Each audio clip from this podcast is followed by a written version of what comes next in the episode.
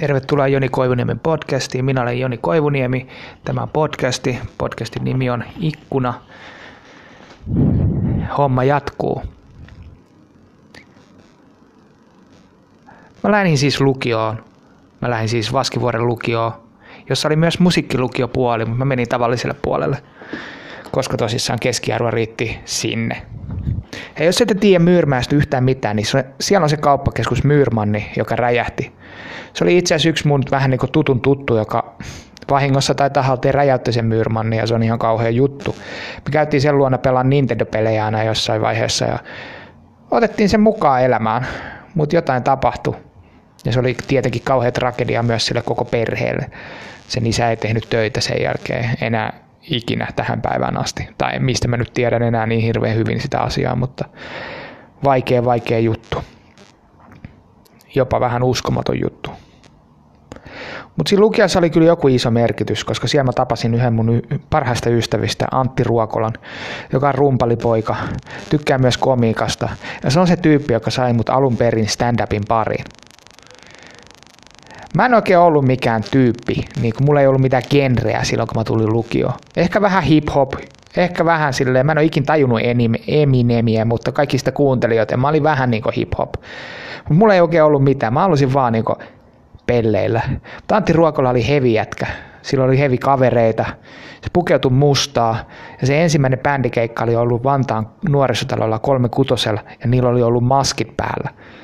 Eli tämä oli se jätkä, mutta se oli kasvanut siitä ajasta, että nykyään se oli vaan sitten semmoinen niin pitkähäntäinen, ponihäntäinen, pitkä ponihäntäinen jätkä, joka heitti hyvää läppää, mutta oli aika semmoinen kyyninen.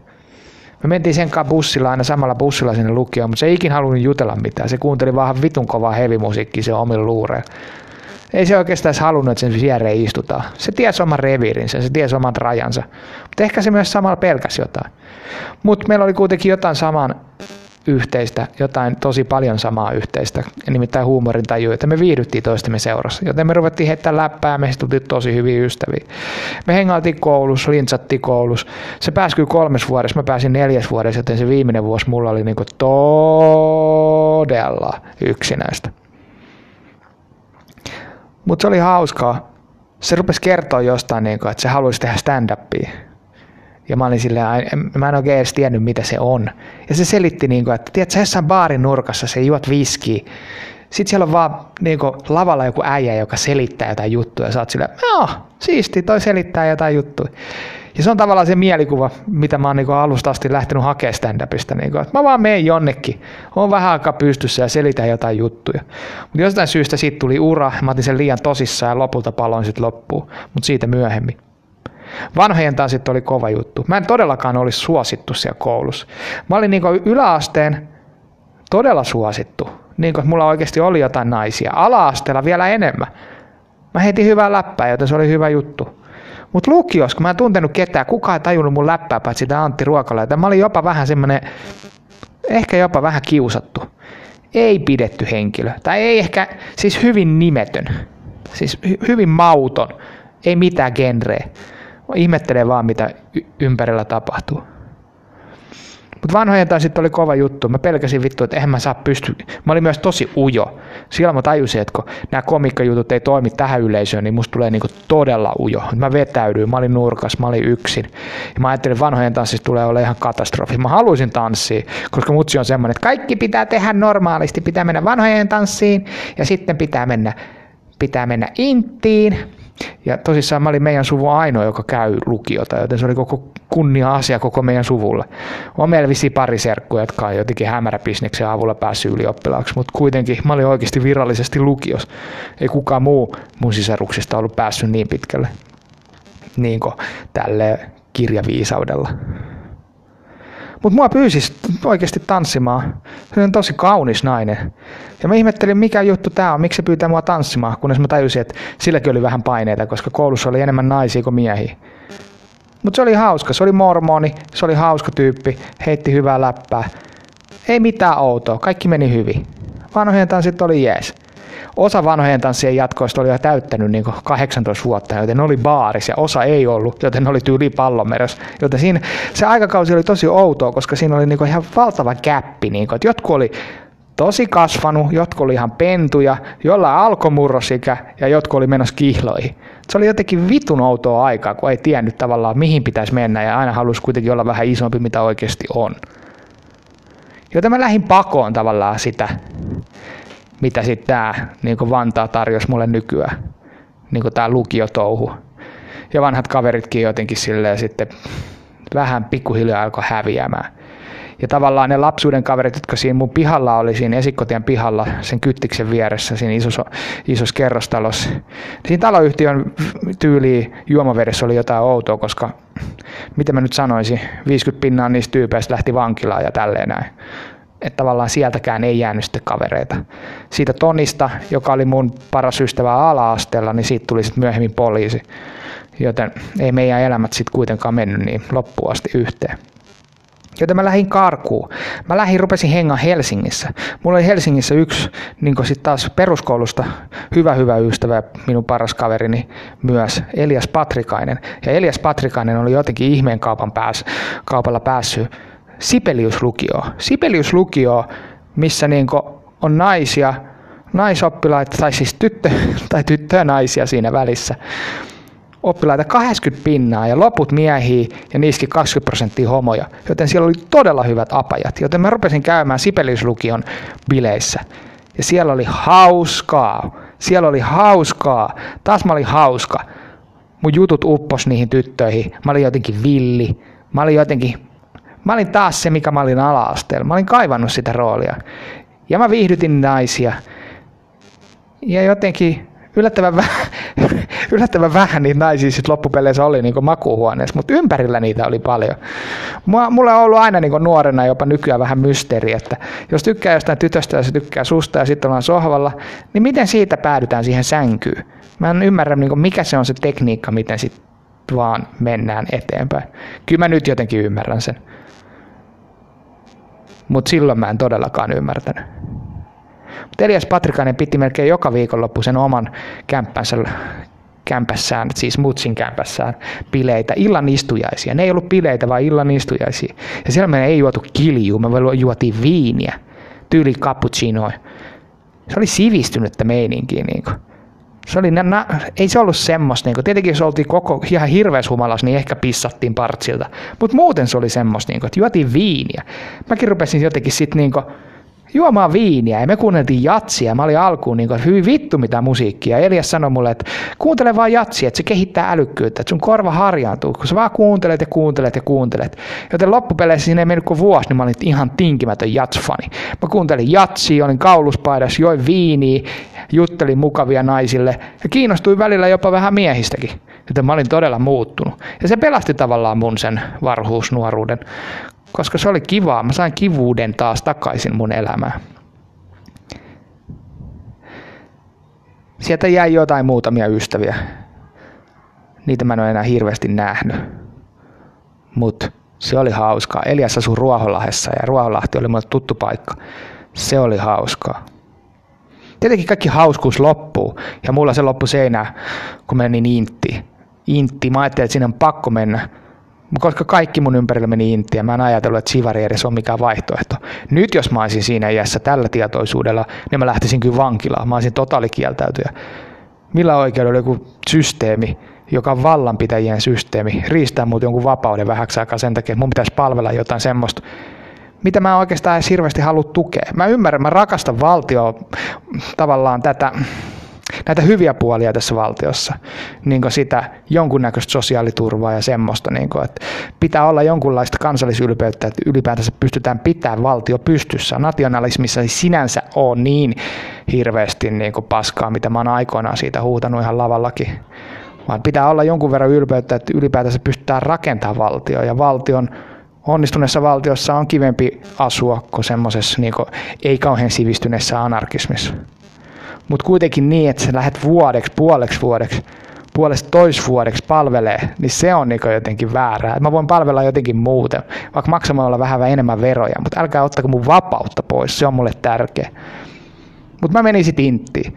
Broidi sanoi, että kannattaa mennä merivoimiin, koska niillä on sellaiset puvut, että niillä saa pillua viikonloppuna. Totta kai mä uskoin sitä, koska mä oon, se oli mun isoveli.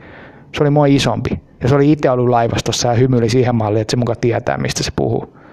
Joten mä menin Inttiin laivastoon, semmoiseen laivaan kuin Putsaari, joka on kaapelilaiva. Ja se oli ainoa laiva koko Intissä, missä ei ollut minkäännäköistä asevoimaa. Joten mä olin oikeasti vain ilmasta työvoimaa. Me vedettiin vaan kaapelia, merikaapelia, valokaapelia saaresta saareen sillä laivalla. Ja siellä oli tylsää. Mä tajusin, että se koko homma on iso salaliitto. Mä oon vaan töissä siellä ilman, että mä saan yhtään rahaa. Eikä ollut naisia. Panetti tosi paljon, aina viikonloppuisin. Mä huomasin, ettei siinä puvulla saanut mitään naisia. Yksi Ruoholahdessa bileissä, yksi tuttu antoi mulle rakastelua. Ja mä olin niin kiitollinen, että kun se loppui, niin mä katsoin sitä suoraan silmiä ja sanoin kiitos. Koska jos mä en olisi saanut sinä iltana, niin mä olisin varmaan lopettanut Intin. Mä olin niin puutteessa. Ja nyt mä puhun tosi suoraan. Siis nuoren miehen hormonitoiminta on semmoista, että se vaan niin kuin on semmoista fyysistä kipua, jos et sä saa naista. Se on ihan käsittämätöntä. Että jotain mindfulness niin olisi voinut lukiossa opettaa sen verran, ettei niin kuin ole ihan hormonikierroksissa koko ajan kierroksissa. Siellä Putsaarella oli yksi hyvä tyyppi. No sen nimeä mä en sano, koska se on kuuluisa graffittimaalari. Mä en halua, että se saa tästä mitään paskaa, vaikka ei tätä varmaan hirveän moni graffittimaalari kuuntele, tai siis poliisi. Mutta se oli hyvä tyyppi. Sen kanssa mä kuunneltiin räppiä ja näin. Paras muisto koko Intissä oli se, kun siellä piti olla yövahdissa, niin mä olin yövahdissa siinä kannella. Ja katsoin taivaalle ja mä näin mä ihan massiivisen tähdenlennon. Mä en ole ikinä nähnyt niin isoa tähdenlentoa. Siis se oli ihan kuin joku ilotulitus. Ja mä olin silloin, wow, tää on se syy, miksi mä tulin kokonaan tänne Intiin. Mä näin ton. Maailma on niin outo. Koko ajan vaan tapahtuu ihan hirveästi kaikkia asioita. Ja me luullaan, jos me ollaan yksin ja on tylsistyneitä, ettei mitään tapahdu. Vaikka aurinko pyörii, maapallo pyörii, planeetat pyörii, galaksi pyörii, universumilla ajenee. Koko aika hillitön meininki. Mutta sä pysyt vaan aloilla kaikkien luonnonvoimien takia. Ja sä oot, vaan voit olla hiljaa ja tulla siihen lopputulokseen, että onpa tylsää.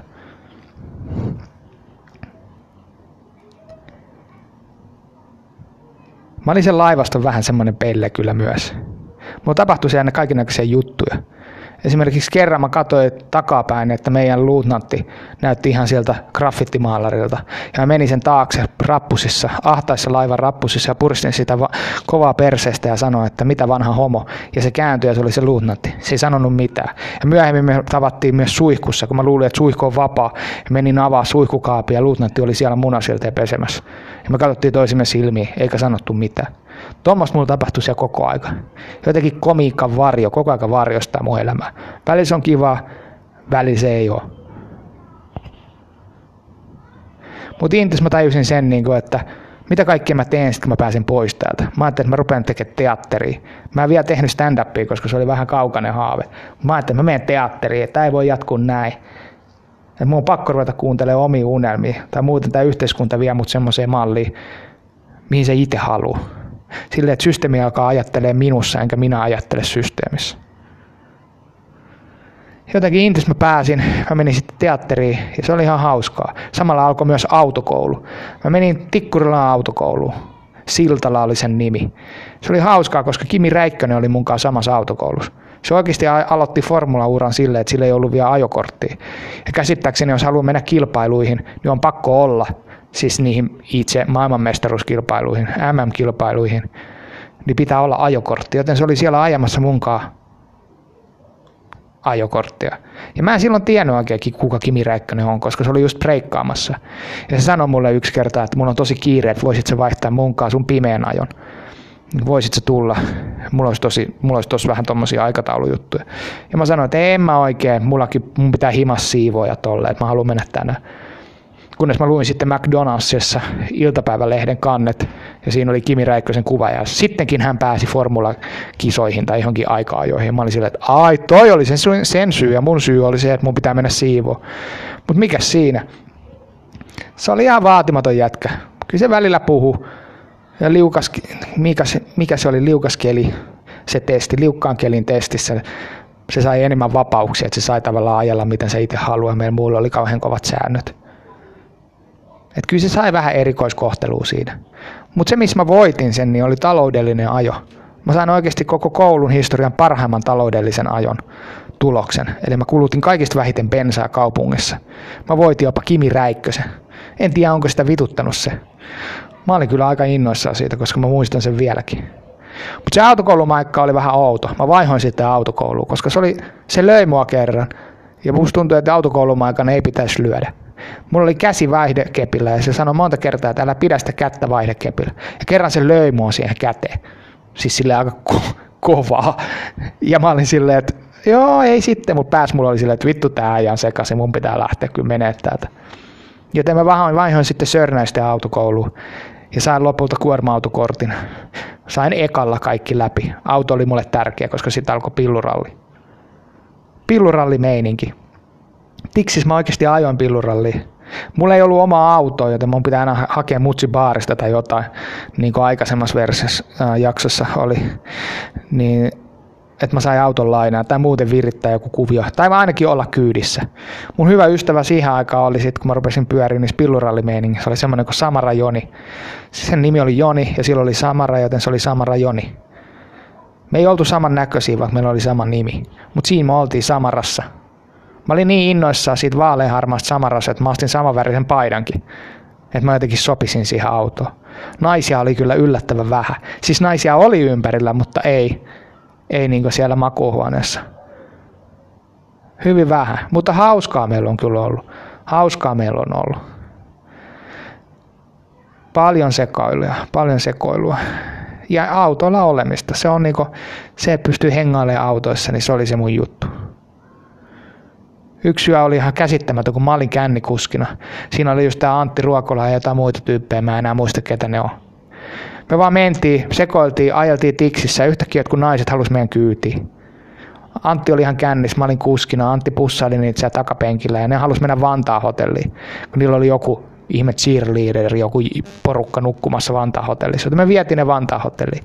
Ja me yritettiin päästä sinne Vantaa-hotelliin mukaan, että me oltaisiin päästä bylsiin tai jotain. Mutta ne ei ottanut meitä. Joten me lähdettiin sitten menee. Ja myöhemmin ne soitti, että, että itse asiassa, jos te haluatte jotain semmoista, niin tulkaa hakemaan meidät uudestaan täältä Vantaa-hotellista. Että tota, mennään sitten vaikka meidän kotiin, tämän tytön kotiin bylsimään.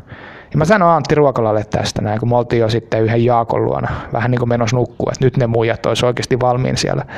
Mutta Ruokola oli siinä vaiheessa niin kännissä, että se ei, pysty, että se ei pystynyt enää lähteä.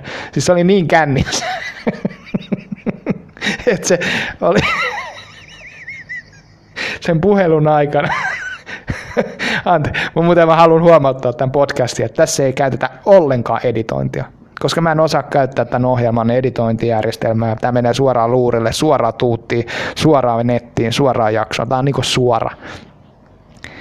Niin Antti Ruokola oli niin, niin kännissä, että se oli pukenut sen Jaakon mutsin, jotka oli siis mökillä, ei ollut paikalla, niin mekon päälle.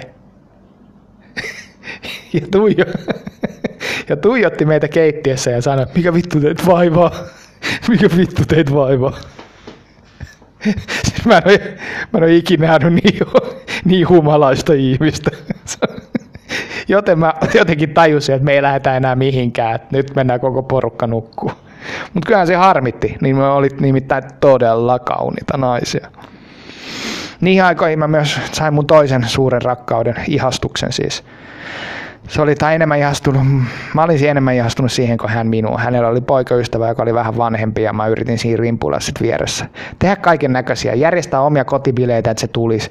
Tehdä yritä saada huomioon ja hurmioida eri keinoilla ja kaiken näköistä. Myydä kiljuu, kuunnella, jutella, heittää viestiä. Ei toiminut. Se nimi oli Saana. Mä enää muista, mikä sen sukunimi oli. Mut siihen mä olin todella ihastunut. Se oli myös jossain vaiheessa joku Miss Suomi tai jotain tämmöistä. Nykyään sekin on poliisi. Joten ei sekään olisi toiminut varmaan loppuun asti. Mä käytiin ulkoiluttaa sen koiraa ja mä hengasin ja mä kuuntelin sitä ja mä oltiin todella hyviä ystäviä. Mut kyllä mä sille sanoinkin, että mä oon siihen ihastunut, mutta ei se oikein ikinä siihen reagoinut mitenkään. Se on muuten kaikista pahinta, jos sanoo omista tunteista, nainen ei reagoi mitenkään. Siinä kesti monta vuotta. Varmaan kaksi kolme vuotta mä pääsin siitä ihmisestä yli, koska mä olin aivan rakastunut siihen. Mä olin aivan rakastunut siihen. oikeastaan sen jälkeen kesti aika kauan ennen kuin mä sain mitään uusia ihastuksia. Olihan niitä kaikenlaisia baarisäätöjä ja semmosia, mutta ei, ei oikein semmoista, niinku, ei semmoista niinku, mistä mä olisin oikeasti ollut. Tuntuu, että se olisi ollut niinku ihan mun sielun ystävä tai jotain semmoista. Sitä tyyppiä olisi ihan kiva nähdä uudestaan, mutta ehkä sen pystyy katsoa, kun googlailee vaan netistä, niin voi katsoa vanhoja kuvia. Vanhojen tanssit oli muutenkin vähän outo, koska mä tanssin sitten kahteen kertaan, koska Tiksissä yksi tyttö oli semmoinen, joka ei ollut saanut omaa poikaparia, joten se pyysi, että mitä jos mä pystyisin tanssiin senkaan. Ja siihen aikaan oli tullut minidiskit. Minidiskit oli kuuminta hottia. Mun minidiskit oli aika kalliita. Mun tapana oli käydä aina sieltä Tikkurilan kirjastosta lainaa musiikkia ja kopioida ne minidiskille. Mua, mun sellainen silloinen lapsuuden ystävä, ihan sieltä piha, pihapiirin ystävä, niin kävi aina pöllimässä mulle minidiskejä Prismasta, mutta sitä ei aina nähnyt, joten niitä minidiskejä oli tosissaan vaikea saada. Mutta tämän tytön isä oli J V C-maahantuoja ja se sanoi, että jos sä tanssit mukaan vanhojen tanssit, niin mä annan sulle minidiskejä ilmatteeksi, joten mä lähdin siihen diiliin. Mä tanssit meni ihan hyvin, mutta niitä minidiskejä mä en ikin saanut. Mä en ikin saanut niitä minidiskejä. Sitten mä otin vähän pulttiikin silleen, että mikä diili tää on, että mä en ikin saanut niitä minidiskejä, josta se nainen loukkaantui silleen, että tanssit sä oikeasti munkaan sen takia vaan, että sä saat ne minidiskit. Ja mä tajusin tavallaan, miten törkeä mä oon ollut, koska mä todellakin tanssin sen takia, että mä saisin niitä minidiskejä. Mutta tosissaan, ehkä se nainen oli jopa vähän ihastunut muuhun tai jotain semmoista. Mitä se tunsi muuhun samanlaisia tunteita, mitä mä tunsin Saanaa? Ajattelen, miten loukkaavaa se on tajuta, että se on ollut vaan mun sen takia, että se saa rahaa tai minidiskejä. Mä pyydän anteeksi. Se nimi oli Sini. Se oli se sama tyyppi, joka siellä karaokebaarista, kun mutsinkaan, ei karaokebaarista, kun jortsumestarista lähdettiin mutsinkaan, kun oltiin pöllitty se viisikymppinen, niin oli siellä takapenkillä. Se oli se sama tyttö. Joten mä oon pahoillani, mä pyydän anteeksi. Vilpittömästi mä pyydän anteeksi. Tarina jatkuu seuraavassa jaksossa.